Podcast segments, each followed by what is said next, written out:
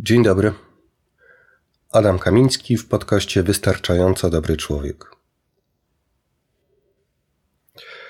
Jak sobie powiedzieliśmy w poprzednim odcinku, ustawodawcy nie nadążają za zmieniającą się technologią. I podobnie mają się sprawy w świecie psychoterapii, przynajmniej w Polsce. Od kilkunastu lat y, nieustannie trwają prace nad ustawą o wykonywaniu zawodu psychoterapeuty. Tymczasem pojawiają się kolejne badania, w oparciu o które powstają nowe metody pracy psychologicznej, którym nie zawsze jest łatwo przebić się do mainstreamu. Sprawa jest oczywiście bardziej skomplikowana bo z jednej takiej komercyjnej strony różne kierunki psychoterapeutyczne próbują wyrwać dla siebie jak największy kawałek tego psychoterapeutycznego tortu. Z drugiej, takiej proludzkiej strony, faktycznie ważne jest, aby systemowo wyeliminować ściemniaczy, naciągaczy, którzy szkodzą, a, a w najlepszym razie nie pomagają. A tymczasem historia ze świata bez ustawy. Możliwe, że część z Was pamięta mm, taki case kreatywnych pseudotaksówkarzy z Krakowa sprzed kilku lat, kiedy to rejestrowali sobie działalność terapeutyczną i za wykonanie kursu mm, wystawili rachunek za, mm, za konsultację terapeutyczną. No ale to tak na marginesie właśnie, żeby naświetlić, jak istotna jest dopracowana ustawa. Tymczasem wracając do samej psychoterapii. Największą popularnością cieszą się tutaj kierunki behawioralne, poznawczo-behawioralne i, mm, i te z nurtu humanistycznego. A inną grupą, znajdującą się poza głównym nurtem, są terapie również bazujące na badaniach naukowych, ale które są zbyt świeże lub może zbyt różne od tego, do czego jesteśmy przyzwyczajeni, myśląc o psychoterapii, aby miały szansę wygrzać e, swoje miejsce na rynku. I przez to też czasem trudno odróżnić je od pseudoterapii. Dziś będziemy mówić głównie na temat metody EFT, czyli Emotional Freedom Technique, czyli techniki emocjonalnej wolności. To jest terapia krótkoterminowa, której skuteczność została potwierdzona w badaniach klinicznych, mm, a naszym gościem jest pani Ewa Habros-Lalak. Trener i instruktor EFT, psychotraumatolog, praktyk Matrix, Reimprinting oraz Brainspottingu. Pani Ewa realizuje projekty edukacyjne związane z EFT we współpracy z Górnośląską Wyższą Szkołą Przedsiębiorczości w Chorzowie. Serdecznie Was zapraszam do stosunkowo długiego materiału, bo wyszło nam ponad godzinę 20. I jeszcze jeden drobiazg. W pewnym momencie na 5-7 sekund zwariował nam mikrofon i słychać trzaski. Tu prosiłbym o spuszczenie zasłony milczenia. Zapraszam do wysłuchania rozmowy. Dzień dobry, Pani Ewo. Dzień dobry. Dzień dobry. Bardzo dziękuję za, za możliwość tego spotkania. z takim pierwszym pytaniem od razu. W swojej pracy z ludźmi wykorzystuje Pani mm, między innymi EFT, e e, WHH, Matrix Reimprinting. To są nazwy, które bardziej mogą być skojarzone z branżą IT niż z e, jakąś formą pracy psychologicznej. Czy może Pani powiedzieć, na czym one polegają? Tak, nazwy rzeczywiście y, brzmią zagadkowo. Mm, natomiast y, praktycznie każda z tych metod należy do y, tak zwanej czwartej fali psychologii psychoterapii zachodniej i są to nowoczesne podejścia, które mm, wykorzystują oprócz pracy z emocjami, e, ze wspomnieniami, z myślami, wykorzystują również czynnik somatyczny.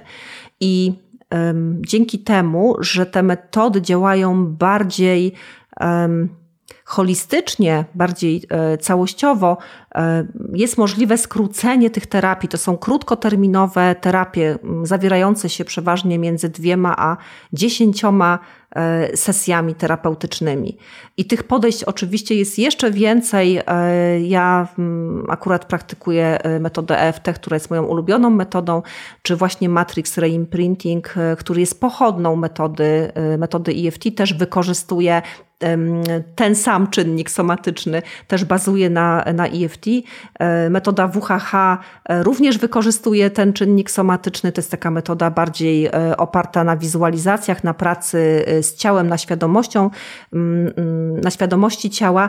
Jest jeszcze brain spotting, czyli Metoda e, bazująca z kolei na pracy z ruchem gałek ocznych, podobnie jak EMDR, i one wszystkie są właśnie związane z tą nową falą psychologii zachodniej, właśnie z tą już czwartą falą po tych tradycyjnych mm, terapiach, no, które miały korzenie jeszcze po I wojnie światowej. Zostańmy poproszę na chwilę przy, mm, przy EFT. Na, na swojej stronie pisze pani tak. E, teraz cytat. E, badania kliniczne pokazują, że techniki emocjonalnej wolności, czyli Emotional Freedom Techniques, uwalniają stres fizjologiczny z komórek, uzdrawiają pamięć komórkową, harmonizują fale mózgowe i pozwalają zmieniać ekspresję genów. I sama w sobie to dość rozbudowana informacja. I gdybyśmy mogli ją rozłożyć tak na czynniki pierwsze, czyli tak, Mówi Pani o tym, że są badania kliniczne, które mówią o skuteczności metody EFT. Potem mówi Pani o tym, e, używa Pani fraz stres fizjologiczny w komórkach, pamięć komórkowa.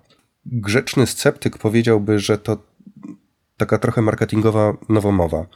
Mogłaby Pani przybliżyć teorię EFT? Jeśli chodzi o samą e, metodę EFT, czyli o techniki emocjonalnej wolności, to historia tej metody sięga lat 70., e, kiedy to dr Roger Callahan, e, znany psycholog i psychiatra amerykański, mhm. poszukując nowych metod, które mogłyby pomagać jego pacjentom, odkrył, że mm, bardzo istotne zmiany można osiągnąć dzięki wprowadzeniu elementu e, stymulacji somatycznej e, do terapii. E, oczywiście nie tylko takiej samej stymulacji somatycznej, tylko połączonej z doświadczeniem mm, danego pacjenta. I przepraszam, stymulacji somatycznej. może pani powiedzieć, o, o, co tutaj chodzi?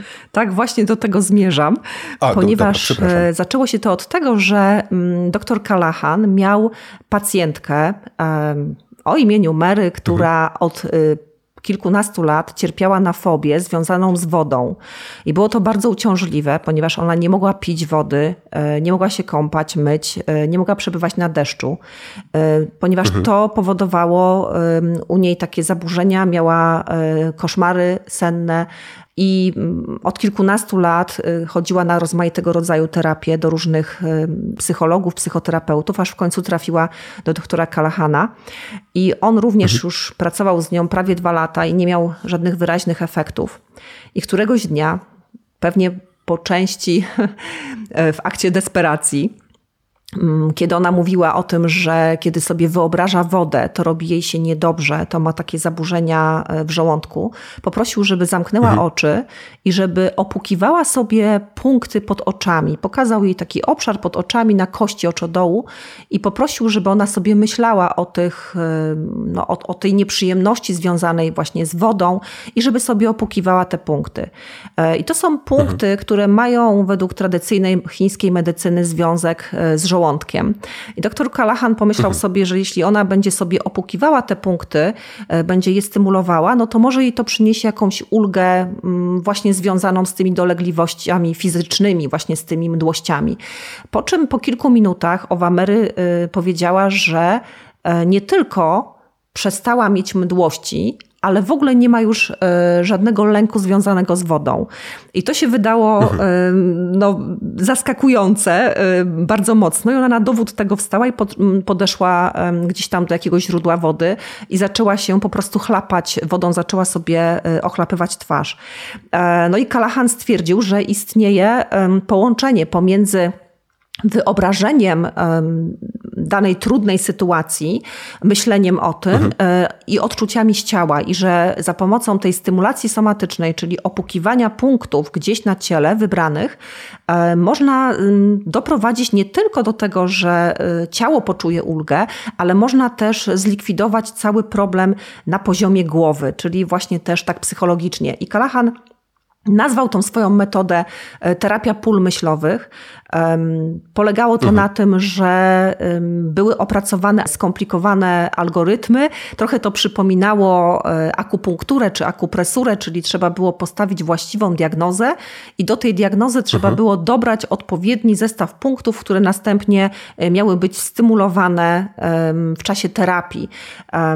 No i to było dość skomplikowane i w końcu e, mhm. pojawił się niejaki Gary Craig, który uprościł całą procedurę Kalahana i opracował jeden uniwersalny zestaw punktów, które należy stymulować mhm. właśnie w celu uwolnienia traumy z ciała. Ważne jest to, że, e, że ja tutaj mówię o tej stymulacji somatycznej, ale to jest ten dodatkowy element, dodatkowy. Natomiast cała skuteczność EFT polega na tym, że są w to zaangażowane e, wszystkie części mózgu, wszystkie trzy istotne części mózgu, czyli w czasie pracy metodą EFT my przywołujemy myśli, mm, obrazy, czyli jest zaangażowana kora mózgowa. Mhm. E, oprócz tego my odczuwamy emocje. To jest technika emocjonalnej wolności, czyli kluczem są tutaj emocje. Więc e, odczuwając dane emocje, lęk, gniew, tak, wstyd. Mamy kontakt wówczas e, z układem limbicznym, czyli jest również zaangażowany układ limbiczny. No i właśnie poprzez stymulację somatyczną mamy kontakt z najstarszą częścią mózgu, e, właśnie z pniem mózgu. Czyli tak naprawdę mówimy tutaj o trójni mózgu, że zaangażowana jest cała trójnia mózgu. I dzięki temu EFT e przynosi tak niesamowite rezultaty i to potwierdzają badania kliniczne, o których tutaj była mowa. Czyli. Mhm, mhm, mhm. Bo ja nie wiem, czy ja teraz troszeczkę wyprzedzam, czy nie, a, a też nie chcę, żeby mi uciekło to pytanie. Wspomniała Pani o tradycyjnej medycynie chińskiej i o tym, że w jakiś sposób te punkty są skorelowane. Czy, czy, czy zatem można powiedzieć, że EFT bazuje jakoś właśnie na, na punktach energetycznych? Czy to opukiwanie dotyczy opukiwania mm, bardzo konkretnych miejsc, czy jakby możemy sobie po prostu popukać?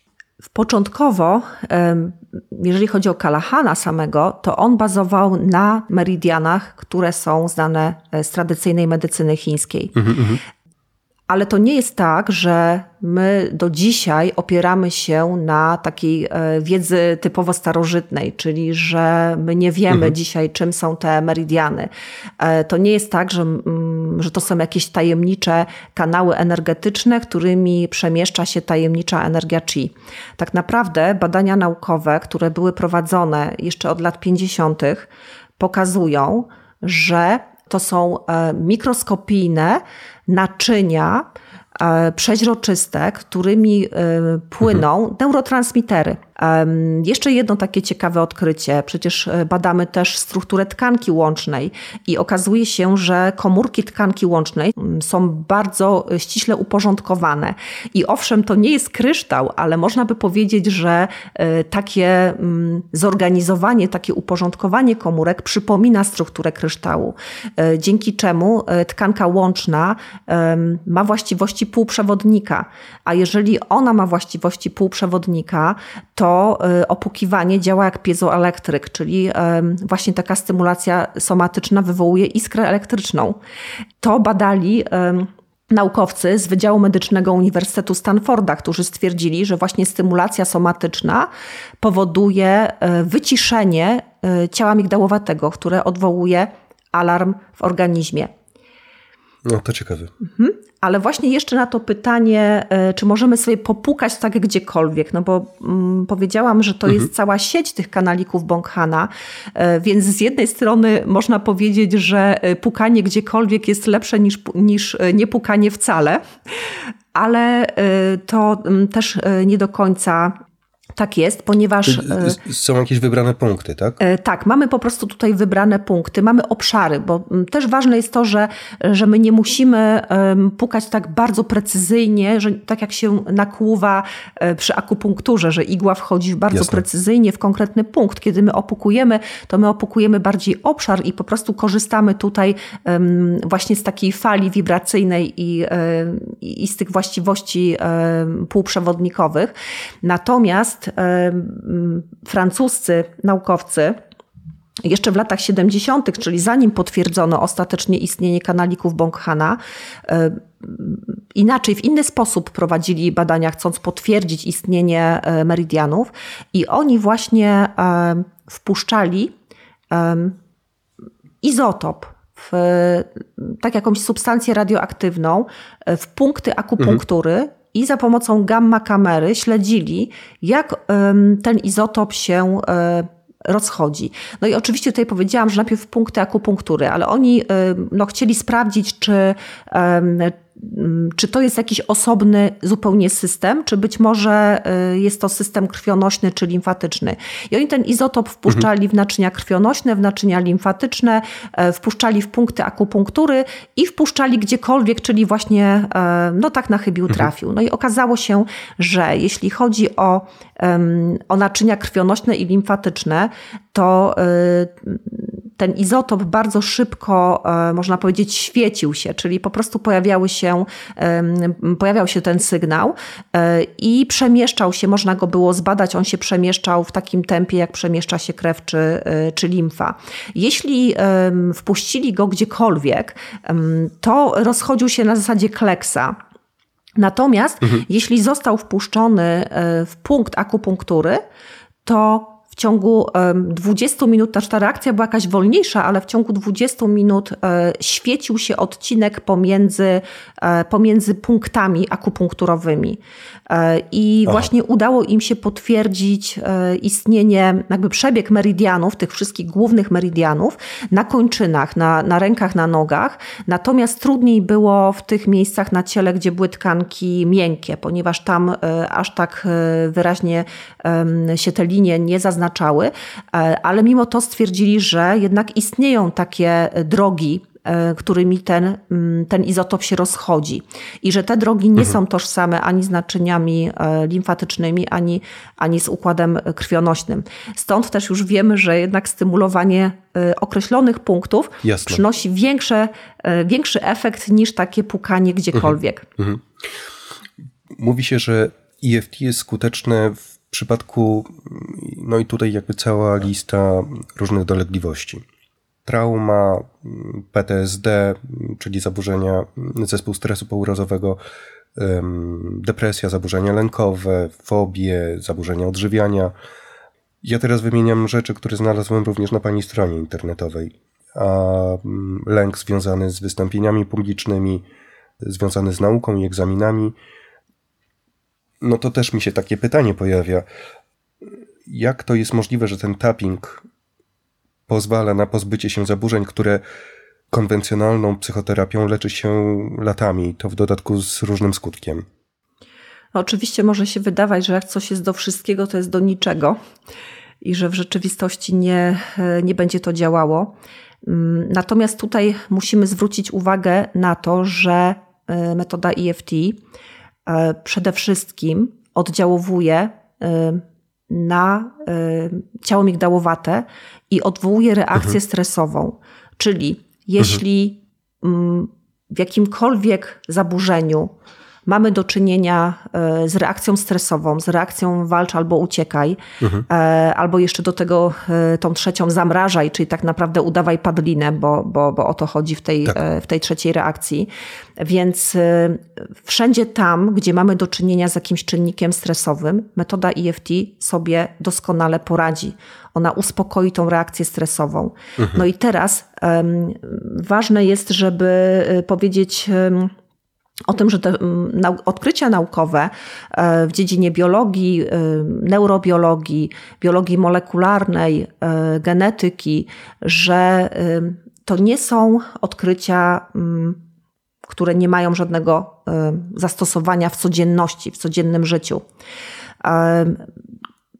Wiemy, co się dzieje w reakcji stresowej w organizmie. Wiemy, że hormony stresu, kortyzol, tak, adrenalina, że one mhm. uszkadzają mózg, E, uszkadzają komórki mózgowe, uszkadzają komórki w korze przedczołowej, uszkadzają hipokamp, doprowadzają do przerostu właśnie ciała migdałowatego, e, które odpowiada za e, właśnie za wszczynanie alarmu w organizmie i za całą reakcję, za zarządzanie stresem tak naprawdę. Tak.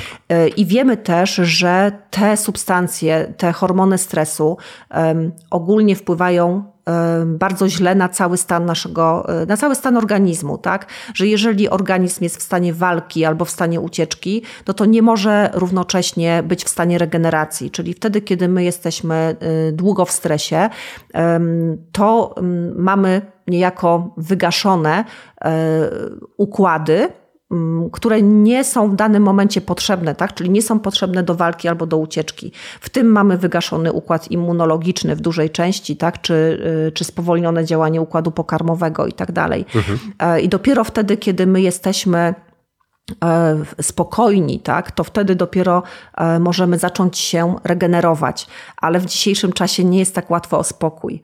I teraz, kiedy popatrzymy na zakres działania metody EFT, czyli popatrzymy sobie trauma, no mm, ewidentnie jest to e, doświadczenie, e, które e, niesie za sobą ogromny ładunek stresu. Zespół stresu tak. pourazowego, zaburzenia lękowe. Cały czas mówimy tutaj o takich stanach, które generują bardzo wysoki poziom hormonów stresu w organizmie. Depresja, fobie, przecież to są mm, też lęki, tak? Zaburzenia odżywiania, wystąpienia publiczne i tak dalej, i tak dalej. To wszystko, e, tam wszędzie jest e, czynnik stresowy i to e, bardzo silny czynnik stresowy. No tak. Przepraszam, bo mówimy o tym, o wspólnym mianowniku, tak, którym jest stres dla tych wszystkich dolegliwości. Dokładnie tak. I tak samo jest też z problemami fizycznymi. Tutaj nie chodzi o to, że metoda EFT jest jakimś czarodziejskim panaceum na wszystkie choroby, ale Każda choroba fizyczna, po pierwsze, y, powstaje właśnie dlatego, że wcześniej organizm był w jakimś ogromnym stresie, i po prostu mhm. E, nie poradził sobie e, z tym stresem, więc e, no, musiał sobie poradzić inaczej. Tutaj tak. psychobiolodzy tak. mówią, że odpowiedzią na chorobę, na, na stres taki ogromny jest, jest właśnie choroba.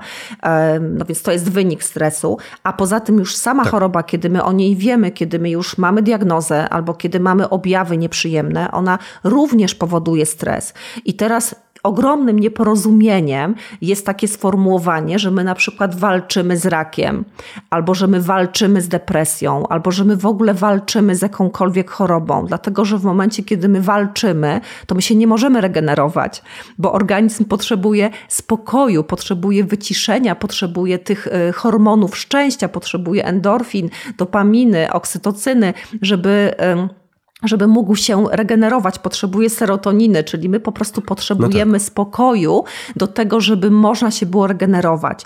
Mamy tutaj bardzo interesujące badania, które przeprowadził Bruce Lipton jeszcze w latach 60. Jego badania legły u podstaw całej epigenetyki, która dzisiaj bardzo intensywnie się rozwija.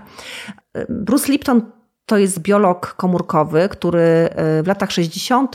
prowadził badania na komórkach macierzystych i mhm. interesowało go, e, co się będzie działo z tymi komórkami w zależności no, od różnych e, czynników, na przykład środowiskowych. No I okazało się, że kiedy te komórki macierzyste sklonowane umieścił na e, szalce Petriego i e, zatruł im środowisko hodowlane, e, zatruł je hormonami stresu, mhm. to te komórki zaczęły chorować. Mhm. I później te same komórki, te same komórki, te, które już były chore, które były uszkodzone hormonami stresu, przełożył do innego środowiska hodowlanego i tam wpuścił im właśnie hormony szczęścia, endorfiny, dopaminę, mhm tak, oksytocynę. I okazało się, że te same komórki, które były chore, e, bez pomocy żadnych lekarstw, e, zaczynały wracać do zdrowia. One po prostu zdrowiały, mhm. niczego więcej nie potrzebowały. E, I Bruce Lipton na tej podstawie wysnuł taką e, koncepcję, która dzisiaj jest bardzo mocno już e, ugruntowana i potwierdzona, że środowisko ma wpływ e, na mm, to, co się dzieje w organizmie. I to nie jest istotne, że on prowadził badania tylko na jakiejś szalce Petriego na komórkach macierzystych. Każdy z nas jest taką wielką szalką Petriego.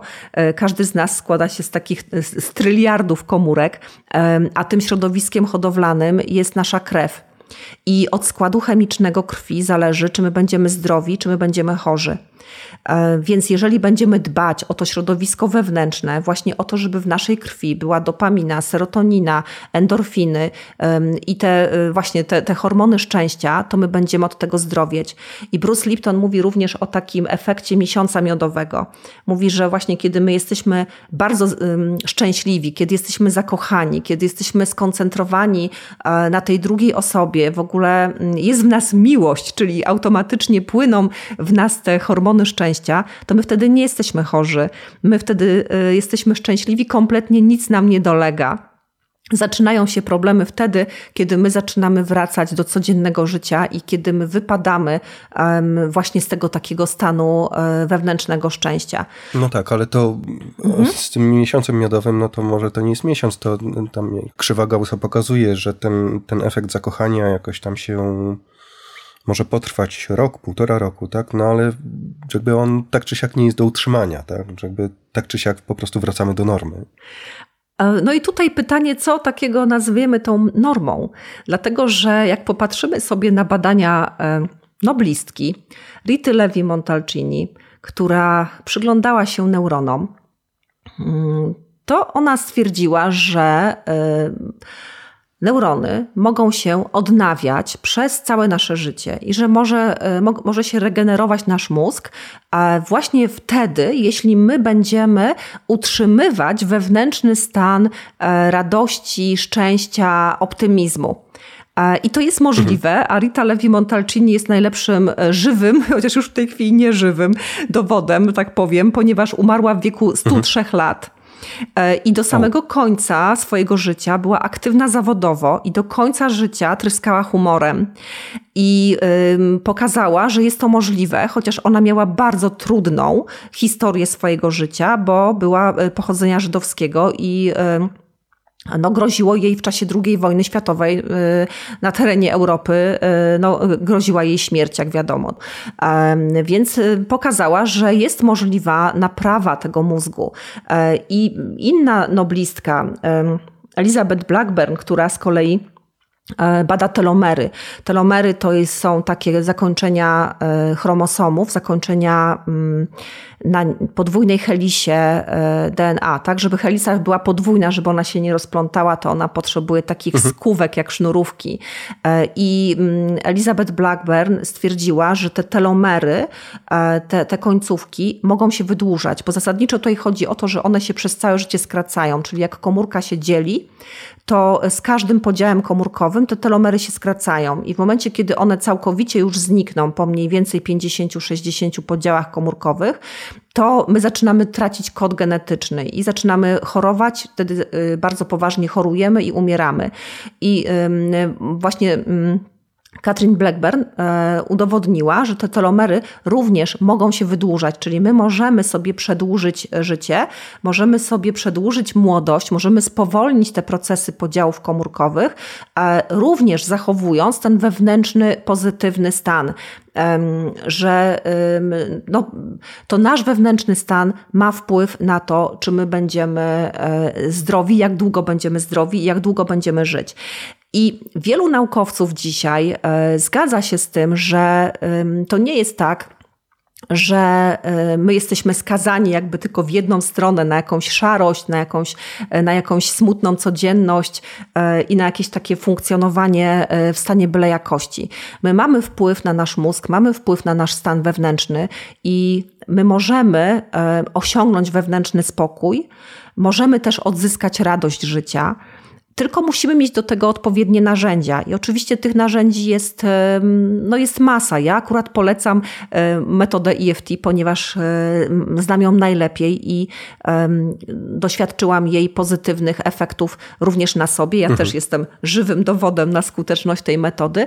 I właśnie dzięki EFT możemy uwalniać taki codzienny stres i w ten sposób no, funkcjonować na wyższym poziomie mnie się to tak układa w głowie, hmm? że tak, kluczowym czynnikiem jest tutaj stres, a w zasadzie minimalizacja stresu i mm, nie wiem, czy pani słyszała o dr e, Edith Ewie Eger. To jest e, mm, Żydówka węgierskiego pochodzenia, a, która przeżyła Holokaust i pewien styl bycia, pewna pogoda ducha, tak, to chyba, to chyba będzie najbardziej adekwatne określenie, pozwoliła jej przetrwać ten Holokaust. Mm, natomiast jakby nie wszyscy go mają, tak? I, no i pytanie, czy, czy to jest coś, czego my się możemy nauczyć? Możemy się nauczyć. Mamy dzisiaj cały szereg e, różnych sposobów na to, żeby mieć szczęśliwy mózg. Tak się to dzisiaj e, nazywa. Mhm. Mm, ja sama jestem osobą, która e, przez wiele lat była mm, notorycznie smutna, narzekająca. Miałam stany depresyjne. Mm, miałam całe lata takiego życia pozbawionego sensu i jakichś e, ciekawszych perspektyw. Mhm. A, a, mimo to dzisiaj jest zupełnie inaczej i dzisiaj e, to ludzie mnie pytają, co ty robisz, że pomimo tych mm, różnych problemów, takich nawet problemów dnia codziennego, różnych trudności, ty jesteś zawsze uśmiechnięta i zawsze tryskasz jakąś taką wewnętrzną radością. Jak to jest możliwe? Mhm. No i to mhm. jest możliwe. No właśnie. To jest możliwe. No właśnie, to Pani Ewo, to weźmy taki, że się tak brzydko wyrażę, case study. Kontaktuje się z Panią jakaś osoba mm, właśnie z poczuciem, nie wiem, bezsilności, tak? E, taki chroniczny stan subdepresyjny. Że ktoś ma nie taką pracę, jest permanentnie zmęczony, mm, że no i na to wszystko nakłada się jeszcze takie poczucie, że w zasadzie to niewiele da się z tym zrobić. Jeszcze dołóżmy, że w domu jest się też średnio rozumianym. Czy pani w ogóle by się podjęła pracy z taką osobą? I, a jeżeli tak, to, a, to czy można w, jakby w, w takiej sytuacji, tak, jakby z, z, z takimi objawami można oczekiwać trwałej zmiany? To wszystko zależy. E, I ja jestem żywym dowodem na to, że można, że wszystko można. Pytanie tylko jest takie, na ile taka osoba jest e, zdeterminowana do tego, żeby coś zmienić. Mhm. Dlatego, że e, wiele osób jest tak przyzwyczajonych do swojego stanu beznadziei, że nie można ich przekonać w ogóle, że mogłoby być inaczej. Aha. Więc wszystko zależy od tego, czy ktoś chce zmienić, czy naprawdę już osiągnął to dno. Czyli Czyli mówi Pani o takiej determinacji do zmiany, tak? Żeby bez, bez, bez takiego, bez nastawienia odpowiedniego, to tutaj mm, najlepsze EFT... No nie pomoże. No właśnie. Nie pomoże, ale wtedy nic nie pomoże, tak? Dlatego, że musi być ta wewnętrzna determinacja. I tutaj nie chodzi w tym momencie o to, czy ktoś wierzy w metodę, czy nie wierzy, bo ta metoda jest tak mhm. dobrze przebadana klinicznie, że y, nie trzeba w nią wierzyć, y, żeby ona działała. Bardziej chodzi o to wewnętrzne nastawienie y, na zmianę czy ja chcę coś zmienić, czy nie. Dlatego, że jest wielu takich, takich klientów, którzy przychodzą tylko ponarzekać Mhm. Natomiast nie, nie chcą pracować nad sobą, nie chcą niczego zmienić. Mhm. Też trzeba sprawdzić, co się dzieje na poziomie fizjologicznym, czyli na przykład, czy tam nie ma jakichś niedoborów witaminy D3, tak? Magnez. Mhm. Jak to wszystko, oczywiście jak to wszystko wygląda, tak? Czyli trzeba to najpierw sprawdzić od tej biochemicznej też strony. Kolejna rzecz, jak ta osoba śpi jaki jest sen, tak? Bo wiemy, że jeżeli się człowiek nie regeneruje w nocy, jeżeli e, nie ma odpowiedniej jakości snu, e, no to nie będzie funkcjonował w ciągu dnia mm, dobrze. I teraz mhm. oczywiście co zrobić, żeby ten e, sen poprawić, więc tutaj na różne sposoby. EFT jest tylko jednym e, z czynników, które mają wpływ na poprawę tego snu, mhm. czyli my możemy e, zrobić tak, żeby mm, powiedzmy, no właśnie wy, wygasić, wyciszyć to, co się działo w ciągu dnia, czyli żeby później nie było tych galopujących myśli w głowie, na przykład o, mhm. kiedy kładziemy się spać. Natomiast no, potrzebujemy ciszy, ciemności, odpowiednich godzin snu, tak? Potrzebujemy się nie najadać węglowodanami przed snem i tak dalej, i tak dalej. Czyli jest cały szereg czynników, które mogą jeszcze dodatkowo poprawić jakość snu. Czyli na kilka e, różnych obszarów tutaj musimy zwrócić uwagę. Jasne, czyli, hmm? czyli to trzeba działać dwutorowo i mówi Pani o tym, że, że jest to proces, w którym wewnętrzna motywacja jest kluczowa. Tak. I teraz e, kolejna rzecz. E, musimy zacząć sobie ćwiczyć. Mm, stan wewnętrzny. Taki stan wewnętrzny, który nie będzie zależał od niczego. Ja mam takie ulubione ćwiczenie na y, kochanie siebie, mhm. które y, polega na tym, że y, bynajmniej nie wychodzimy od tego, że mamy kochać siebie, ponieważ wiele osób myśli, że musi spełniać jakieś warunki, żeby kochać siebie.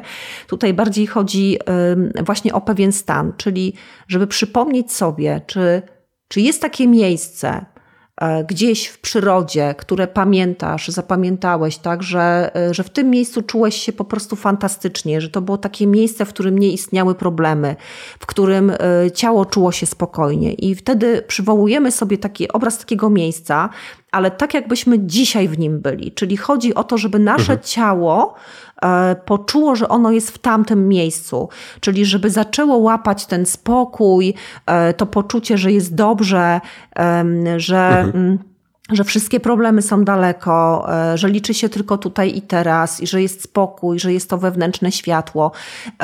I właśnie taki stan możemy sobie zacząć kotwiczyć na początek, tak? I mówić sobie, ok, czyli e, ja też tak kocham siebie. To jest właśnie taki stan, kiedy ja kocham siebie.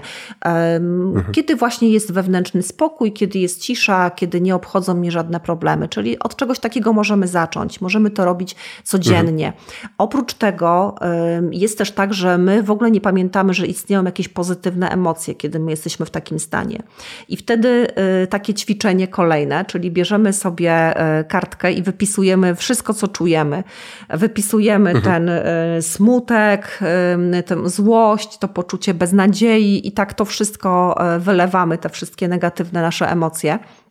Ale to jest jedna kolumna, a w drugiej kolumnie obok wymyślamy, jakie są pozytywne emocje, które są przeciwieństwem tego i próbujemy sobie mhm. to przypomnieć. Oczywiście na poziomie biologicznym my mamy jedną e, emocję pozytywną i to jest radość, Pozostałe emocje, takie jak wdzięczność, jak miłość, jak podziw, one są e, wtórnymi emocjami, ale e, ta radość jest niesamowicie ważna. I to nie jest tak, że ktoś albo ma, albo nie ma, dlatego że każdy z nas się urodził z taką emocją, każdy urodził się z pełnym e, kompletem, są wyposażony tak, w cały komplet emocji, w tym również w radość. I kiedy jesteśmy dziećmi, to jesteśmy radośni. I wtedy wszystko jest dla nas interesujące, wszystko chcemy zbadać, dotknąć, potrafimy się bawić byle czym i cieszyć się z byle czego. I taką radość możemy odzyskać, tylko po prostu musimy chcieć ją odzyskać. Um, Czyli właśnie to jest drugie ćwiczenie, kiedy w ogóle staramy się sobie przypomnieć, że są jeszcze inne emocje i y, możemy sobie wykonywać do tego opukiwanie, czyli że jest tak, ale tak jest, tak jest teraz ten smutek, ta złość, y, ta beznadzieja, ale ja się otwieram na to, że jest też radość, że jest też szczęście, że jest miłość, że jest wdzięczność i tak dalej. I z opukiwaniem e, już zaczynamy przekierowywać swoją uwagę w stronę tego drugiego stanu, tego tego stanu pozytywnego. Tutaj wspomniałam też o wdzięczności. To jest kolejny stan, który właśnie według Elizabeth Blackburn wydłuża właśnie telomery. Mhm. Ma wpływ na aktywację enzymu telomerazy. Więc jak popatrzymy sobie wdzięczność, to nie jest tak, że całe nasze życie jest beznadziejne, że my y, niczego w życiu nie osiągnęliśmy, y, że nie mamy żadnych no nie, dobrych cech. Aczkolwiek tak, aczkolwiek dobranie się do tego może być naprawdę niezłym wysiłkiem intelektualnym. O tak, może być i ja to doskonale znam. Y, pamiętam takie czasy, kiedy napisałam jedną, kiedy napisałam w ogóle pierwszą książkę o graffiti w Polsce w okresie PRL-u i nieważne, że podczas podczas promocji tej książki wszyscy byli zachwyceni tą książką i było takie, no to była, to była pierwsza taka książka w tamtym czasie. E, ja byłam niezadowolona, ponieważ wiedziałam, czego w niej nie ma. Czyli to ja mhm. koncentrowałam się tak naprawdę na tym, czego nie ma. To ja szukałam tej dziury w całym. Nikt o tym więcej nie wiedział. Wszystkim się ta książka podobała. Dzisiaj jest białym krukiem, e, ale ja byłam z niej niezadowolona. No i teraz e, ważne jest to i to wdzięczność nam o tym przypomina, te ćwiczenia dotyczące wdzięczności, że y, świadomie szukamy tego, co jest, a nie tego, czego nie ma. Tak? Mhm. Ja nawet taki kurs y, y, prowadziłam swego czasu, on jest jeszcze gdzieś tam dostępny, że właśnie, że jest takie ćwiczenie przez 28 dni z udziałem metody EFT, y, gdzie codziennie, tematycznie koncentrujemy się w, na tym, co jest, a nie na tym, czego nie ma. I teraz też bardzo ważne, że tego nie mylimy z, z pozytywnym myśleniem, które zakłada, że ignorujemy w ogóle jakieś problemy, tak? że od nich uciekamy i że koncentrujemy koncentrujemy się tylko na tym, co pozytywne. W EFT to tak nie wygląda. No więc właśnie, mhm. Pani Ewo, bo to, to chyba jest bardzo istotne, tak? Żeby, żeby to, co Pani mówi, nie brzmiało tutaj jak jakieś takie czarodziejskie, new age'owe e, zaklinanie mm, i, i afirmacje tylko pozytywne i świat jest piękny i w ogóle jest, a, a w ogóle to jesteśmy bogami, tylko nie zdajemy sobie z tego sprawy. To, to, to nie idziemy w tę stronę, tak? Nie, nie w tę stronę. Tak, ma Pan rację, nie idziemy w tą stronę. Y, trzeba powiedzieć, że jak się praktykuje metodę EFT, to rundką kluczową, e, ja zaraz powiem, co to jest ta rundka, ale właśnie tą rundką kluczową jest rundka negatywna. E, I mhm. początkowo właśnie. Ja, mhm. ja w, w ogóle teraz mi taki diabelski pomysł przyszedł do głowy, ponieważ pani e, prowadzi takie kursy online na swojej platformie, ale czy pani nie, nie, dałoby się namówić na właśnie taką 5-7 minutowe na, na, takie nagranie, tak jakby z, y, które można by było jakoś spiąć z tym podcastem, mhm. który właśnie robimy. Tak? Mogę Żeby... jak najbardziej, y, tylko y, proszę temat podać i, i możemy zrobić. Dobra, to bardzo dziękuję temat, to może już jakoś tak sobie wybierzemy gdzieś mm -hmm. na zapleczu, dobrze? Mm -hmm, mm -hmm. Okej, okay. to okay. tutaj jeszcze o tym pozytywnym, um, że najważniejsze jest to, żeby najpierw uwolnić negatywny ładunek emocjonalny.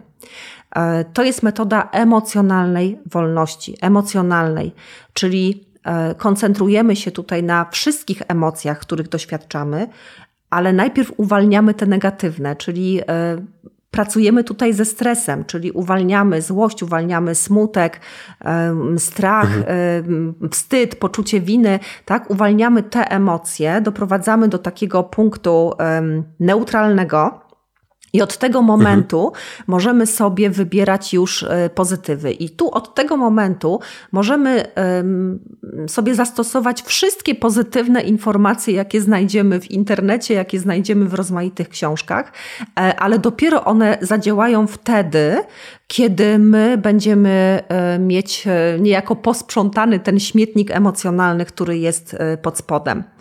Mm. A sprząta się rundkami. A sprząta się tak zwanymi rundkami. E, te rundki mają określone zasady, ale tak dla słuchaczy mhm. mogę powiedzieć, że jest taka jedna metoda, którą ja bardzo, bardzo lubię, metoda czy technika właśnie w obrębie całej metody EFT.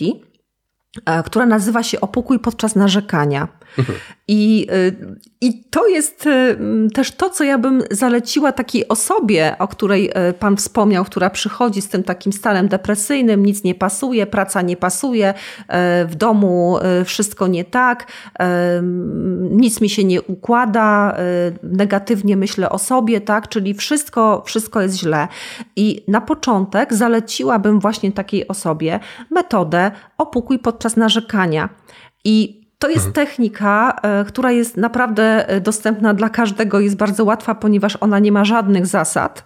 Poza tym, że się narzeka i że się opukuje punkty. Czyli wystarczy, wystarczy nauczyć się um, sekwencji punktów te, te, te punkty można sobie znaleźć na, na filmikach czy, czy na e, rysunkach e, i po prostu opukiwać te punkty, opukiwać je w kółko, od czubka głowy w kółko po ciele, w kółko, w kółko i po prostu narzekać, narzekać, narzekać.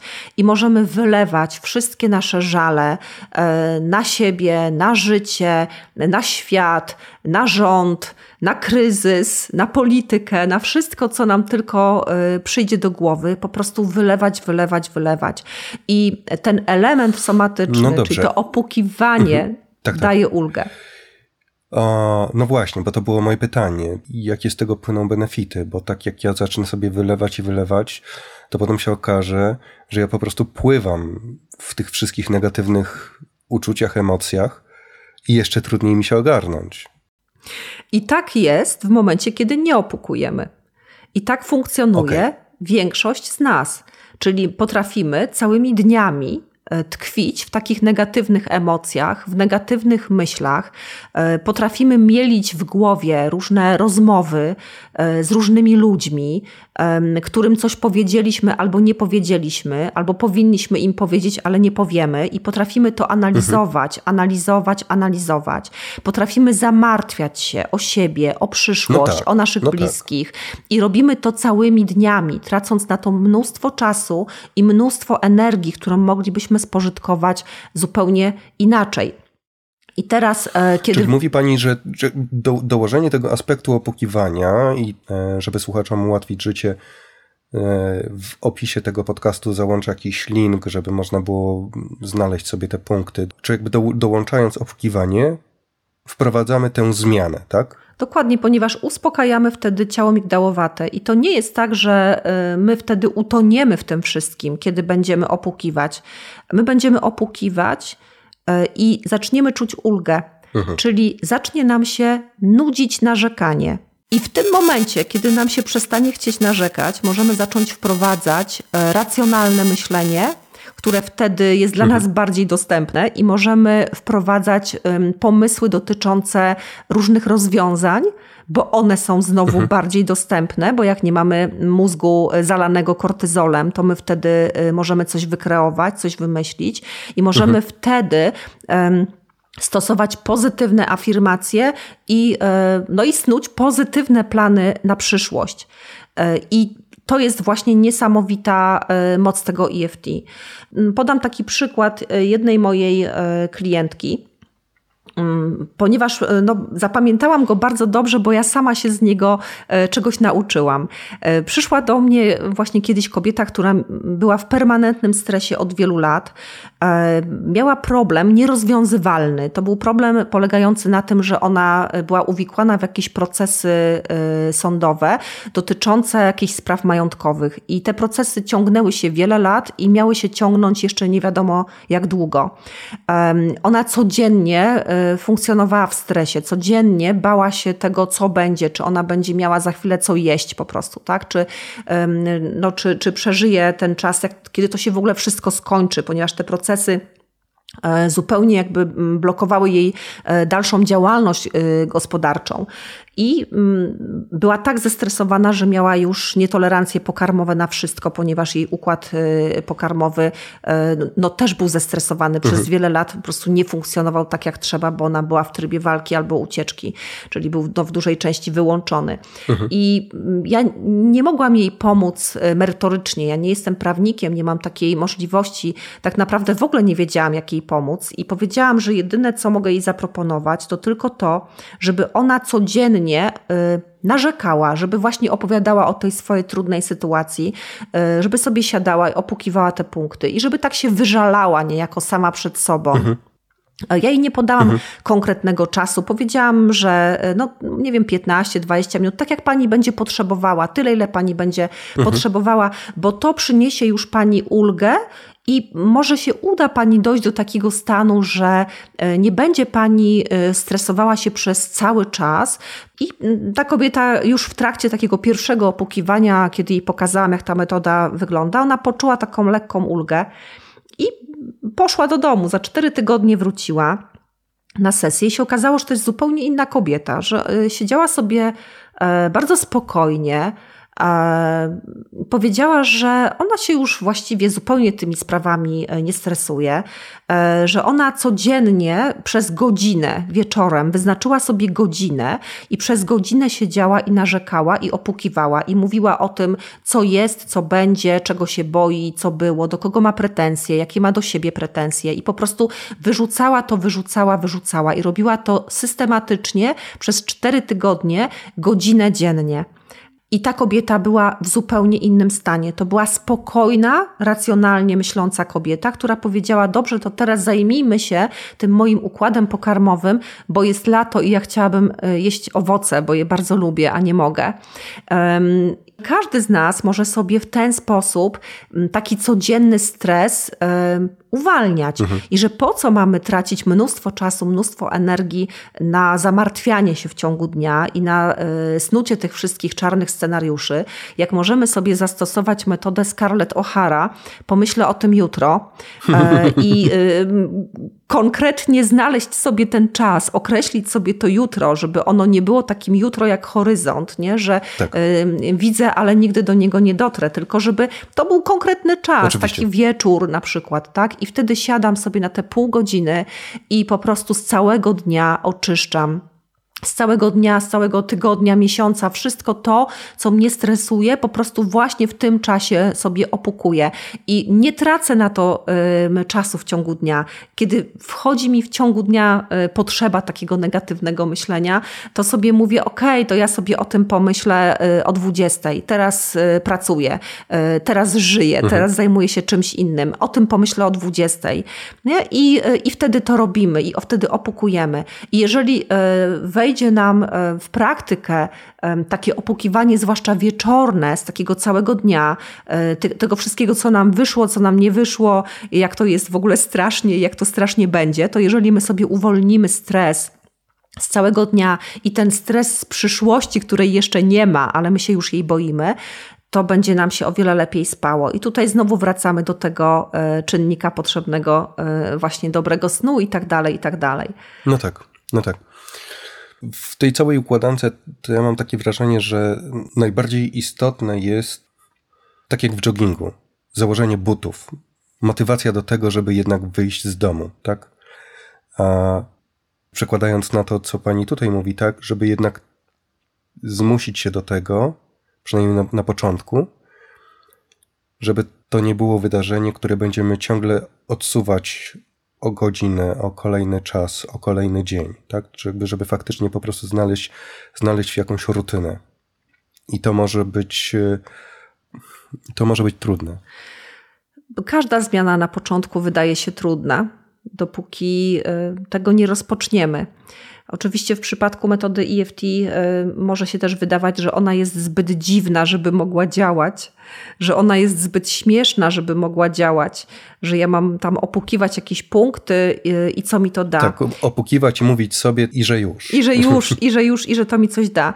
Oczywiście my się też musimy nauczyć y, obserwować, czy są zmiany i takie najprostsze obserwacje, które możemy poczynić, kiedy opukujemy, czy to działa, czy to nie działa to po pierwsze, to my sobie musimy na początku określić, z czym my pracujemy mhm.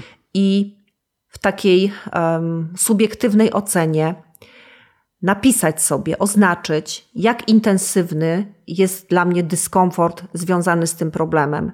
Um, czyli na ile mi ten problem przeszkadza, gdybym miała to oszacować w skali od 0 do 10. I załóżmy, że to jest dla mnie mhm poziom 8. I teraz bardzo ważne, żeby to naprawdę zapisać, bo EFT potrafi działać tak szybko czasami, że kiedy odechce nam się opukiwać za chwilę przy tym narzekaniu, to, to my się zastanawiamy, po co ja to w ogóle robię, dlaczego ja to opukuję, przecież to jest zupełnie nieważne. Jasne. A, a w momencie, kiedy patrzę. A to już jest działanie EFT. Tak, dokładnie. I, I później patrzę i mam, no ale przecież ja tutaj miałam 8. To jak to możliwe, że teraz to jest dla mnie nieistotne, a przed chwilą to jeszcze było 8? Mhm. I to jest to jest właśnie taki, e, jeden z takich dowodów na to, że, że EFT działa. Ale jak my możemy jeszcze to zaobserwować? E, bardzo częstą reakcją e, na EFT jest ziewanie. Dlatego, że w momencie, kiedy odpuszcza nam stres z komórek, z mózgu, to mózg potrzebuje tlenu i wtedy my zaczynamy ziewać. I czasami ziewamy wręcz rozdzierająco. Mhm. Czasami, jak puścimy jakiś taki bardzo duży problem, to yy, zaczynamy się śmiać. I to jest taki, bywa, że to jest taki śmiech wręcz niekontrolowany, albo w ogóle wszystko nas nagle zaczyna śmieszyć. Jasne. E, I to znaczy, że naprawdę uwolniliśmy bardzo, no, bardzo duży problem gdzieś tam spod spodu. Czasem robi nam się zimno, kiedy uwolnimy taki duży problem. Czyli to są takie reakcje mhm. z ciała. Mm, często jest Jasne. tak, że po prostu to ciało nam się tak relaksuje, że ogólnie schodzą nam napięcia i my to e, czujemy w postaci takiej ulgi. Mm, inne reakcje to są takie, że właśnie zmieniają nam się myśli, czyli najpierw wydawało nam się, że wszystko jest e, dramatyczne i w ogóle nie ma żadnego wyjścia, wszystko jest źle i nagle kiedy schodzi to napięcie, to te myśli zaczynają mm, iść w stronę pozytywną. I to nie znaczy właśnie znowu, że ja sobie wytłumaczyłam, ja sobie wytłumaczyłam, że, e, że przecież mogę e, myśleć inaczej, tylko właśnie to jest to działanie EFT, bo wcześniej też sobie tłumaczyłam, ale nie działało. Nie? A teraz, mhm. kiedy właśnie Jasne. zejdzie ten, e, ten stres, to zaczynam logiczniej myśleć i wtedy widzę inne rozwiązania.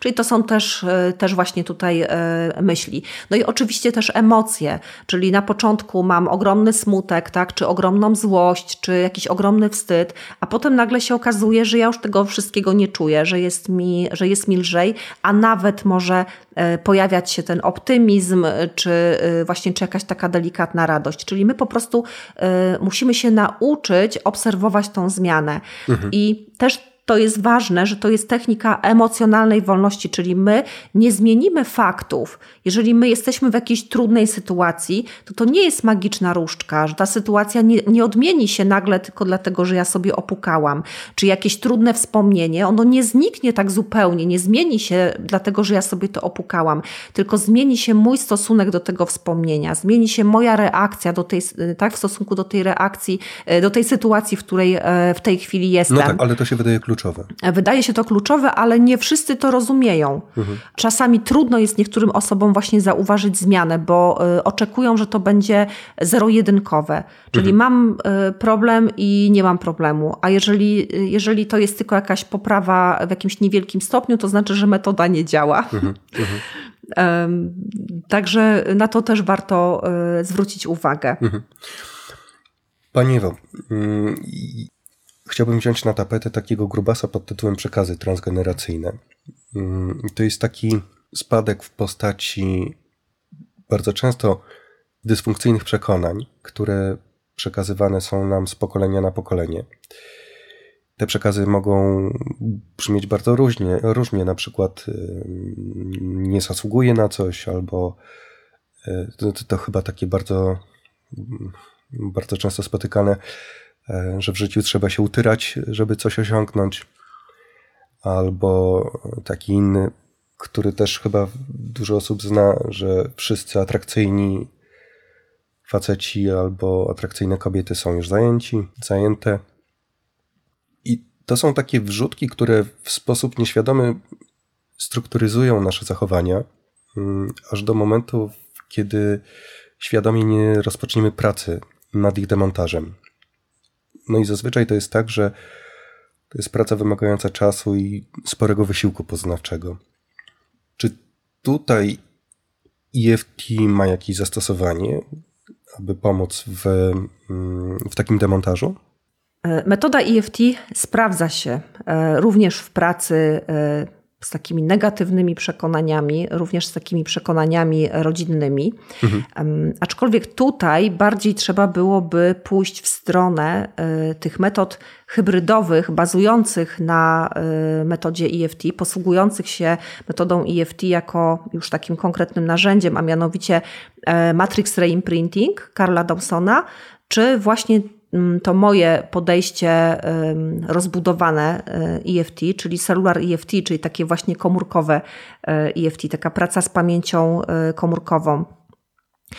I obie te metody polegają na tym, że my jesteśmy w stanie poprzez ciało, poprzez pamięć ciała dotrzeć do przekazów e, wcześniejszych, czyli e, dotrzeć na przykład do bardzo wczesnych e, przekonań, takich z bardzo wczesnego, z bardzo wczesnego dzieciństwa, do takich bardzo wczesnych, mylnych interpretacji, których dokonaliśmy jako bardzo małe dzieci, ale pozwala nam się też skontaktować z, właśnie z tymi przekazami transgeneracyjnymi i uwolnić to. I jeżeli popatrzymy sobie na metodę Cellular EFT, to e, mamy taką technikę, która pozwala e, zauważyć, po którym rodzicu bezpośrednio przejęłam dane e, przekonanie czy dany sposób reagowania. I pozwala to uwolnić, czyli my dzięki temu nabywamy większej świadomości. Możemy niejako oddzielić się od rodzica, ponieważ jak jesteśmy e, no, bardzo mali, to mm, psycholodzy amerykańscy mówią, e, e, że my jesteśmy tak do szóstego roku życia połączeni z mamą i, i że też jeszcze po porodzie, tak, na początku po porodzie nie bardzo odróżniamy albo w ogóle nie odróżniamy siebie od mamy. Tak. Potem stopniowo zaczynamy odróżniać siebie od mamy, ale tak naprawdę do szóstego roku życia to nasze programowanie przebiega a właśnie jakby poza naszą świadomością, ponieważ do szóstego roku życia e, nasz mózg funkcjonuje głównie w oparciu o falę teta, czyli tak jakbyśmy byli w głębokiej hipnozie. I my wtedy nagrywamy do podświadomości e, bezpośrednio mm, zasady funkcjonowania w określonym środowisku. Mhm. I nabywamy właśnie wtedy, jakby programowujemy sobie zachowania też naszych rodziców i ten system wartości naszych rodziców. I to wszystko potem e, również nasze, nasze zachowania, nasze przekonania, nasze funkcjonowanie. No i właśnie za pomocą metody Solar EFT możemy namierzyć poprzez ciało, możemy namierzyć, czy jesteśmy e, w tym momencie jakby w programie mamy, czy w programie taty i możemy z tego programu wyjść. I oczywiście tutaj ten czynnik świadomościowy odgrywa rolę, że y, no właśnie, że ja sobie potrafię skojarzyć, że to mhm. jest po mamie, a to jest po tacie. Mhm. I y, plus opukiwanie pozwala uwolnić y, ten temat. Także ten temat nie będzie więcej wracał. Mhm.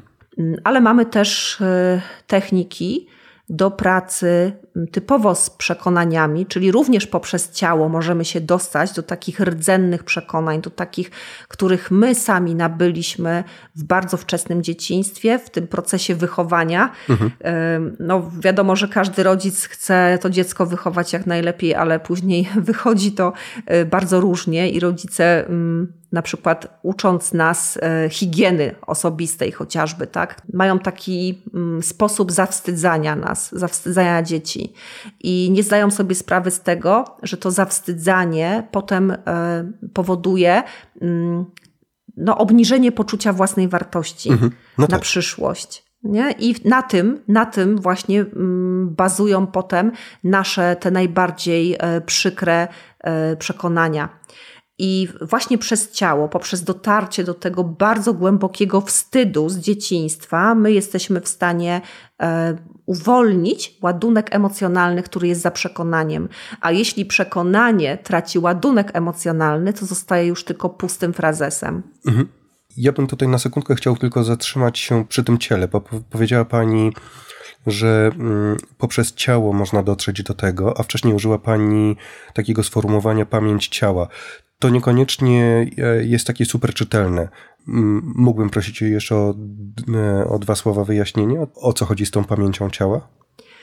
No więc tutaj chodzi po pierwsze o pamięć komórkową, czyli właśnie o tą pamięć epigenetyczną i to jest pamięć e, no, całkowicie poza naszą świadomością. Badania na myszach epigenetyczne, takie bardzo znane, wielokrotnie te badania były powtarzane na różnych uniwersytetach, polegały na tym, że brano mysz, samicę, ciężarną, E, dawano jej do powąchania kwiat wiśni, po czym umieszczano ją w klatce i podpinano tą klatkę pod prąd. E, I ona, e, no, ta mysz bardzo cierpiała. I później, kiedy rodziły się młode mhm. myszki, to one bały się zapachu kwiatu wiśni, chociaż nie było żadnego nie było żadnego innego dodatkowego czynnika stres, stresowego. Czyli to, te to, myszki to, to przez... nie te małe myszki mhm. były bodźcowane, tylko ich matka i myszki nie wiedziały w ogóle o... Mhm, okay. Tak. Okazało się, że trzy pokolenia kolejne bały się zapachu kwiatów wiśni. Mhm. I początkowo sądzono, że tutaj chodzi o to, że te myszki małe nauczyły się bezpośrednio od matki, bo przecież były z nią. Ona je y, urodziła i potem jakby była z, była z nimi, więc że to są takie zachowania wyuczone. Ale y, zmieniono w, w, tym momencie w, w eksperymencie y, to w taki sposób, że właśnie y, oddzielono te małe myszki po urodzeniu od, od matki, od samicy mhm. i sprawdzano, co się będzie działo. I nadal trzy pokolenia bały się zapachu kwiatu wiśni. Mhm. E, więc zrobiono kolejny eksperyment i sprawdzano, a co w takim razie z ojcem. I również e, powtarzano e, te badania i okazało się, że nawet jeżeli e, samiec był straumatyzowany, czyli znów ten zapach kwiatu wiśni i ta klatka pod prądem i on nie miał żadnego kontaktu ze swoim potomstwem, poza, właściwie poza tym zapłodnieniem, to i tak trzy kolejne pokolenia bały się zapachu kwiatu wiśni. To właśnie pokazuje, że my dziedziczymy pewne bodźce dotyczące czynników zagrażających naszemu życiu. Mhm. I to jest całkowicie jakby poza wychowaniem. To nie ma nic wspólnego z tym, czy my jesteśmy w danej rodzinie nawet, czy nie. Że możemy być oddzieleni od naszej rodziny, e, możemy nic o nich nie wiedzieć, ale i tak będziemy mieć e, mechanizmy epigenetyczne, które będą nam miały uratować życie w podobnej sytuacji, jak to było e, w przypadku mm, tych naszych tych naszych przodków. Jasne, jasne. No tak, to, to w ogóle jest y, zupełnie innego rodzaju wiedza, jaką ja ileś lat temu wyciągnąłem y, ze swoich studiów. A nie wiem, czy to była kwestia tego, że to było y, inny program, czy jeszcze nie było tych badań, a, ale to jest zupełnie inny pogląd. E, nie zawsze jest tak, że te odkrycia naukowe przenikają do innych obszarów, że czasem potrzeba na to lat. I tak jest e, też w przypadku samej metody EFT, bo przecież to jest metoda, która powstała w latach 90. i na początku była wrzucana do jednego worka z jakimiś e, podejściami typu New Age. Mhm. Natomiast od 99 roku wciąż trwają badania kliniczne i tych badań klinicznych jest, no jest kilkaset jest ich e, bodajże ponad 800. Podsumowanie ponad 100 badań klinicznych z metody EFT możemy przeczytać e, w książce EFT dla zdrowia dr Pity Stapleton, która jest wydana w 2020 roku. Mhm.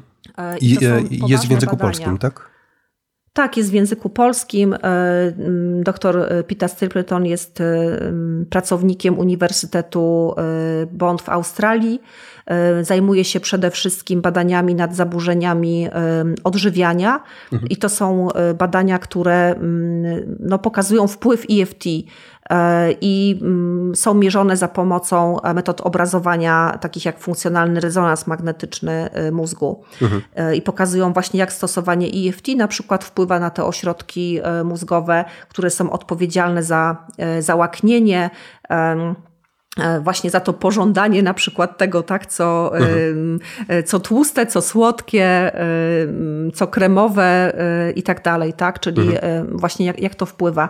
Ale no też szereg innych badań naukowych e, potwierdza skuteczność, czyli na przykład badano wpływ na rytm zatokowy serca, e, na fale mózgowe, jak się uspokajają w wyniku stosowania metody EFT, przy czym w ogóle tutaj próby, próby badawcze miały po 5 tysięcy osób osób i więcej, czyli to nie są takie badania, które były przeprowadzone na pięciu osobach przez trzy dni, tylko to są naprawdę bardzo poważne, randomizowane badania, wielokrotnie powtarzane przez różne ośrodki. Mhm. A mimo to, mimo tego, że mamy tak ogromną ilość badań klinicznych potwierdzających skuteczność, to nadal metoda EFT, jak sobie e, spojrzymy do polskiej Wikipedii, to jest e, napisane gdzieś tam w nagłówku, że ten artykuł to, y, to nie do końca y, może być wiarygodny, ponieważ w angielskiej Wikipedii jest napisane, że to jest pseudonauka. I nieważne, że jest 50 przypisów do poważnych y, prac naukowych, które pokazują skuteczność, pokazują wyniki badań, nadal ta metoda jeszcze się nie przebiła do, do świadomości. Pani Ewo, mnie się wydaje, że temat został jakoś mocno wysycony. Lubię pytać mm, swoich gości, jak to się stało, że, że robią to, co robią. Mm, pani była pracownikiem naukowym w IPN, a obecnie od kilku lat jest pani jedną z najbardziej rozpoznawalnych postaci związanych e, z EFT w Polsce. Prowadzi pani kursy, współpracuje pani z uczelniami. Czy był jakiś punkt zwrotny w Pani życiu, który Panią przekierował na te tory? To jak zwykle mogę powiedzieć, że e, często tak jest, że to życie nas zmusza i że nic się nie dzieje przypadkowo. I u mnie sytuacja wyglądała w taki sposób, że od dziecka, odkąd miałam 10 lat i przeżyłam bardzo poważną traumę w swoim życiu, mhm. E, związaną z, z pedofilem, na skutek tego szoku, którego wtedy doświadczyłam, niedługo później zachorowałam na bardzo ciężką postać łuszczycy. E, I całymi latami nie można było znaleźć sposobu na to, żeby, e, żeby mogła jakoś normalnie funkcjonować, ponieważ te zmiany skórne no, były bardzo dotkliwe i później jeszcze dołączyły się bóle mhm. stawowe. I praktycznie od dziecka moja mama woziła mnie po całej Polsce, wszędzie gdzie można było, do każdego lekarza, e, do każdego e, znachora, zielarza, bioenergoterapeuty i kogo tylko się dało, po to, żebym mogła odzyskać jaki taki wygląd i jako tako funkcjonować.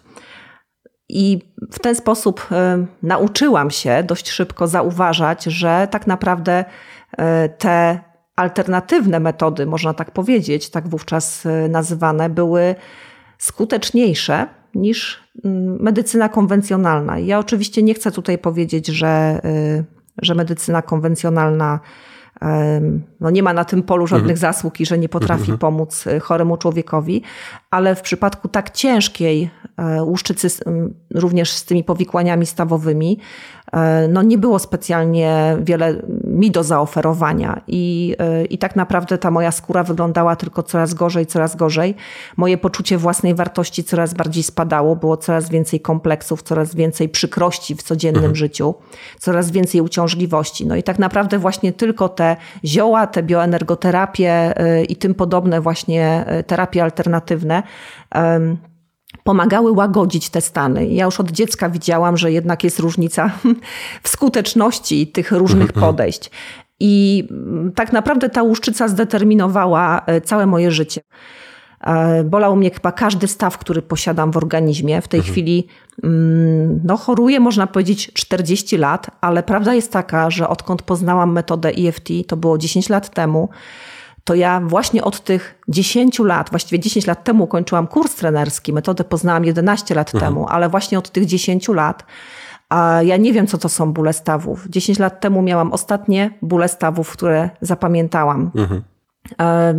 I mm, tak naprawdę dzięki metodzie EFT ja w bardzo szybkim czasie, e, w ciągu roku zaledwie, pozbyłam się bardzo wielu dolegliwości fizycznych i tego się nie dało nie zauważyć. Poza tym widziałam też, jak bardzo rosło moje własne poczucie wartości. Ja tak naprawdę budowałam sama siebie od nowa. I mm, w tym czasie, kiedy poznałam metodę EFT, pracowałam w Instytucie Pamięci mhm. Narodowej jako e, pracownik naukowy, e, jako e, pracownik Biura Badań Historycznych. I mm, to może nie było tak, że ta praca była dla mnie e, jakaś strasznie przykra i nagle, nagle dokonałam zwrotu e, w swojej historii, ale równocześnie mhm. Uczyłam się, uczyłam się metody EFT, e, pogłębiałam ją, czyli uczyłam się też psychobiologii, ponieważ cały czas starałam się znaleźć odpowiedź na to pytanie, dlaczego ja jestem chora na tą łuszczycę, dlaczego ja mam te bóle mhm, mhm. stawów. I zmieniał mi się cały pogląd na życie, na siebie, na innych ludzi, na chorobę. Mhm. To po prostu była rewolucja, totalna rewolucja w mojej głowie, ale też w moim wnętrzu, w mojej psychice, w moim poczuciu własnej mhm. wartości. Za tym wszystkim podążało moje zdrowie. Bardzo chciałam no, dzielić się tym z ludźmi, dzielić się tym e, ze światem, tym bardziej, że moje pierwsze doświadczenie już w ogóle z EFT było takie, że w ciągu 40 minut um, doświadczyłam tego, jak potrafi zniknąć jedna z największych traum z całego życia. E, I razem z tą traumą potrafi zniknąć fobia społeczna, na którą ja cierpiałam 20 mhm. lat.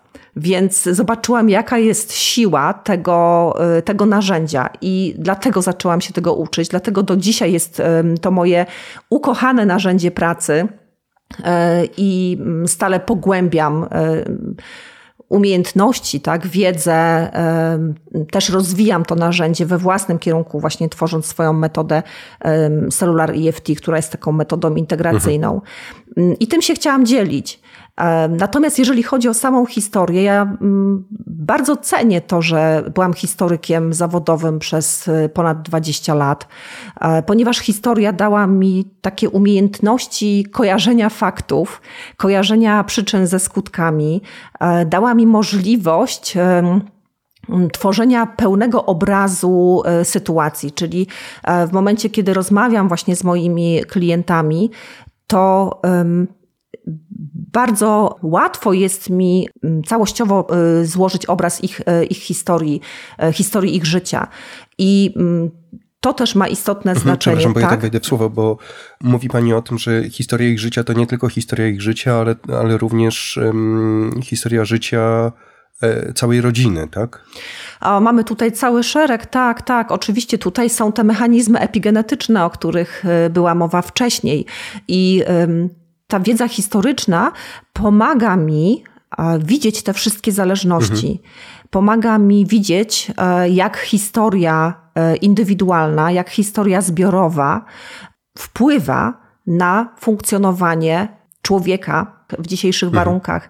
Mogłabym właściwie podać szereg takich przykładów mm, dotyczących tego, jak e, na przykład jak stan wojenny wpłynął na, na funkcjonowanie osób, tak? Stan wojenny w momencie, kiedy ktoś przyszedł na świat w Aha. tym czasie i jak dzisiaj funkcjonuje. E, czy na przykład jak funkcjonują osoby dzisiaj, które e, przyszły na świat w okresie transformacji ustrojowej. Aha co mają pokodowane osoby, które przyszły na świat, na przykład e, w czasie kryzysów e, społecznych, politycznych w 56 roku, w 70, w 76.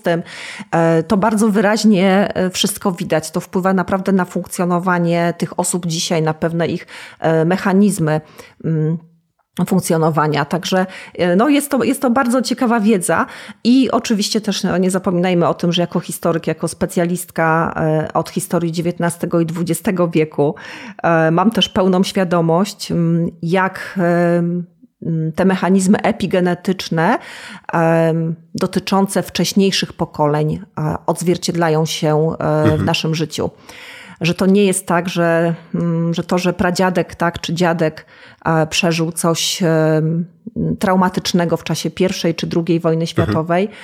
i że to na nas w żaden sposób nie wpływa. Wpływa. I historia pozwala mi to lepiej zrozumieć, pozwala mi skojarzyć fakty. Mhm. Rozumiem, że wydarzenia historyczne, które działy się w czasie mojego dzieciństwa, mają na mnie wpływ. A, na, na, natomiast e, wydarzenia, które dotykały dziadka, którego można było nawet nie znać, mm, żeby, żeby te wydarzenia miały na nas wpływ, to w ogóle zmienia obraz, tak? No to może zaskakiwać, ale e, prawda jest taka, że psychogenealodzy e, francuscy obserwowali takie zjawiska już u potomków żołnierzy z okresu I wojny mhm. światowej. Mhm. Czasami nawet nie potomków żołnierzy, bo, bo zdarzały się takie historie, że jakiś wujek był uczestniczył tak, w działaniach w I wojnie światowej, a potem e, u kogoś w ogóle w linii bocznej pojawiały się sny koszmarne, które ewidentnie e, jakby korespondowały z tym, mhm. co się działo e, w czasie na przykład ataków gazowych, chociaż ta osoba nigdy w życiu czegoś takiego nie mhm. przeżyła.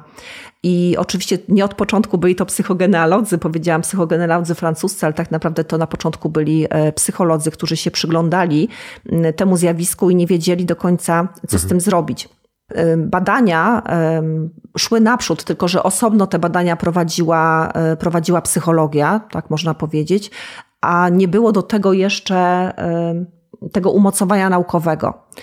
Bardzo dużo jest badań, szczególnie e, w Izraelu, które pokazują właśnie traumę u potomków, taką odziedziczoną mhm. traumę u potomków ocalałych z Holokaustu. Mhm. Jeżeli chodzi e, o Polskę, o nasz tutaj kraj, to takie badania były prowadzone w katedrze psychiatrii na Uniwersytecie Jagiellońskim w Collegium Medicum.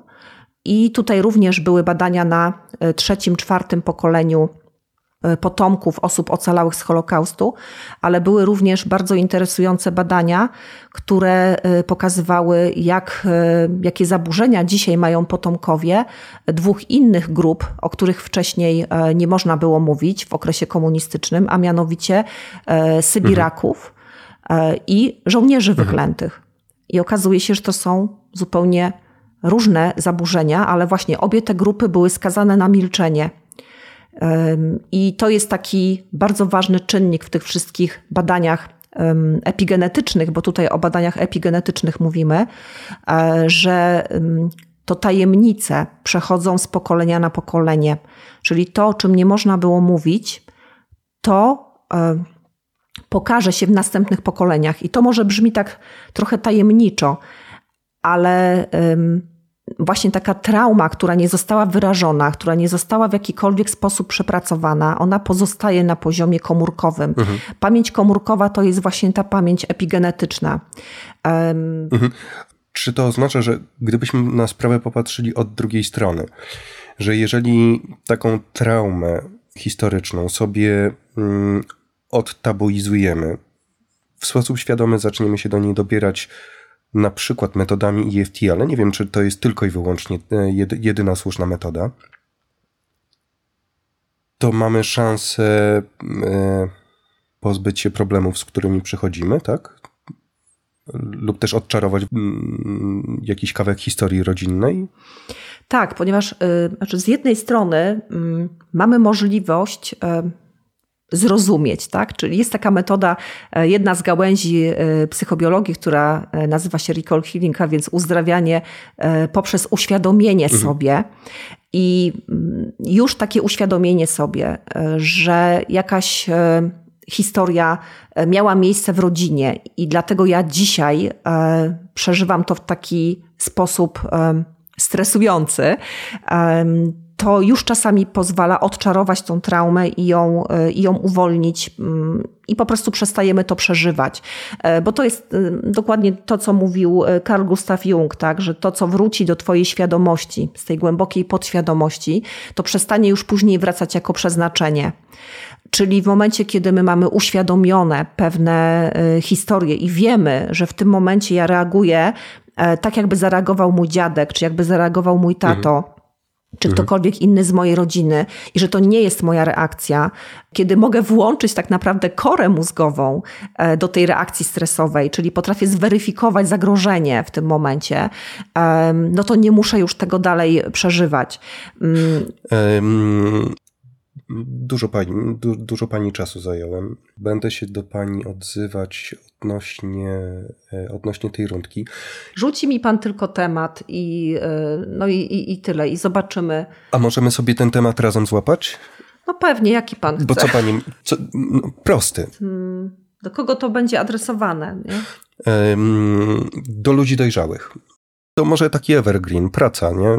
mimo że nie lubię mojej pracy, to muszę do niej chodzić. Tak? Mm -hmm, Okej, okay, dobra, tylko to tak może pójść w taką stronę, wie pan, bo ja zaraz idę w stronę rozwiązania, że najpierw jest y, okej, okay, to, to jej nie lubię, nie lubię, nie lubię, nie lubię tego wszystkiego, a potem y, jest właśnie w tą stronę, że co mogę zrobić, żeby polubić, czyli jak będę mniej walczyć, to będę y, bardziej lubić. I, I co? I że tak naprawdę to mogę ją zmienić. Tak, no to, no. to, to tego się nie bójmy. To, mhm. to, to, to, że mogę zwrócić uwagę na to, co jest korzyścią w tej mojej pracy, czyli co mi to daje, że to wtedy y, może być motywacją jedną, e, że kiedyś mhm. po, coś, po coś do tej pracy poszłam, coś mnie tam w tej pracy interesowało. Być może mnie rozczarowało jakieś inne rzeczy, ale coś mnie interesowało i być może właśnie e, muszę się skupić na tym, co robię dobrze, co mi tutaj sprawia radość, ale zawsze mogę mieć z tyłu głowy to, że może czeka na mnie lepsza praca Mhm. I że jak będę tutaj mieć więcej spokoju, to się inne możliwości przede mną otworzą. To dla mnie bomba. To, to, ja, bardzo, to ja bardzo proszę. No dobrze. Pani Ewo, serdecznie dziękuję. Mm. Bardzo dziękuję za to zaproszenie, za naszą rozmowę. Cieszę się, że mogłam poopowiadać o metodzie EFT, i mam taką cichą nadzieję, że udało mi się zaciekawić słuchaczy i że zechcą sprawdzić to, o czym mówiłam i wypróbować na sobie skuteczność metody EFT. Dlatego jeszcze raz bardzo dziękuję. Bardzo, bardzo Pani dziękuję.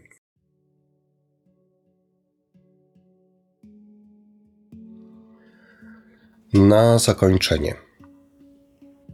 Link do rundki Mm, którą nagrała dla nas pani Ewa, znajduje się w opisie do tego odcinka. Dla przypomnienia, dla wszystkich tych, którzy e, słuchają mnie na Spotify, jest to podcast.popomoc.org. I jeszcze jedna sprawa. Mm. Dla wszystkich tych, którzy chcieliby wesprzeć podcast finansowo, uruchomiłem taki system kup mi kawę.